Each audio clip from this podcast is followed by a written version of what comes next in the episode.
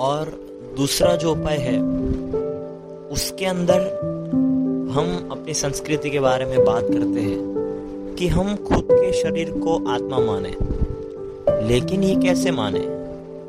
जैसे कि मैं आपको एक बात कहूँ कि जब तुम ऐसे किसी सोच में पड़ते हो, तब तुम खुद को ये बात कहो कि मैं मैं नहीं हूँ। जैसे कि मैं आपको एक छोटा सा तथ्य देता हूँ। जब आप किसी की अंतिम विदाई पे जाते हो मतलब जो इंसान मर गया है, उसे जो जलाता है तो जब वो इंसान की बॉडी जल रही होती है, तुम उसे देखते हो।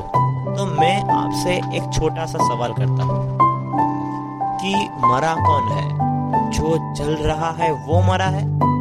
या उसके बॉडी के अंदर से हम बोलते हैं जीव, या उसकी बॉडी का जो प्राण होता है तो जो जीव होता है तो जीव निकल गया। इससे वो मरा कि वो बॉडी मर रही है। शायद आप इस बात को समझ सको। तो मैं इसमें से एक छोटा सा तथ्य कहना चाहता हूँ कि आपके शरीर में आपकी बॉडी को चलाने वाला कोई एनर्जी मतलब उसे हम स्पिरिचुअल भाषा में शायद उसे जीव कहते हैं। तो हमारा जो जीव है और हमारी बॉडी दोनों एक दूसरे से अलग है।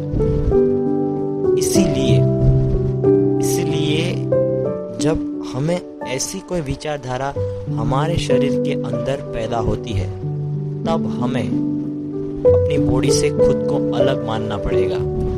शायद तभी चांसेस है कि हम बच सके। यह तीसरा उपाय ऐसा है कि जैसे कि अभी के ज़माने में जो चल रहा है, कि खुद के पैशन पे इतना ध्यान लगाओ।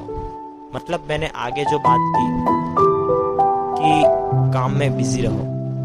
यही मतलब है कि खुद के काम में इतना ध्यान लगाओ कि तुम्हें दूसरा कुछ सूझे ही नहीं। शायद ये दो रास्ते हैं जिससे तुम पा सकते हो। और तीसरा और अहम रास्ता है कि खाना। अब आप मुझे पूछोगे कि खाने में क्या रखा है? तो शायद आपको पता हो कि जब तुम कुछ खा रहे हो, उस खाने के अंदर जो खाना बनाता है, उसकी नज़र टिकी होती है। और शायद आपको पता हो या ये साइंस ने भी प्रूफ किया है कि जो व्यक्ति खाना बनाता है, उसके विचार और आपके विचार दोनों मैच होते हैं। मतलब जो व्यक्ति खाना बना रहा है, उसके मन में जो विचार चल रहे हैं और उस विचार से उन्होंने खाना बनाया, वो खाना अगर आप खाते हो तो आपके शरीर के अंदर भी वैसे ख्याल पैदा हो सकते हैं। इसीलिए हमें बोलते हैं, बाहर का खाना कम खाया करो या बाहर कम खाओ, क्योंकि ऐसे विचारधाराएँ हमारे शरीर के अंदर राज करती है। इसलिए बेटर है घर का खाओ, क्योंकि बाहर का खाते अगर आप ऐसे राह पर चल रहे हो तो आपके लिए ये बहुत महत्व की बात है कि आप ऐसा ना खाएँ।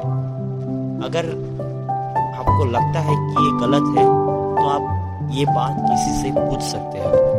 तो हमने अभी चार उपाय बताए। ये काम करते हो तो चांसेस बनते हैं कि आप इस जगत से दूर रह सकते हैं। ये जो बातें हैं, उससे दूर रह के आप अपने गोल को अचीव कर सकते हैं। हम ऐसी आशा रखते हैं कि आपको हमारी बातें पसंद आई।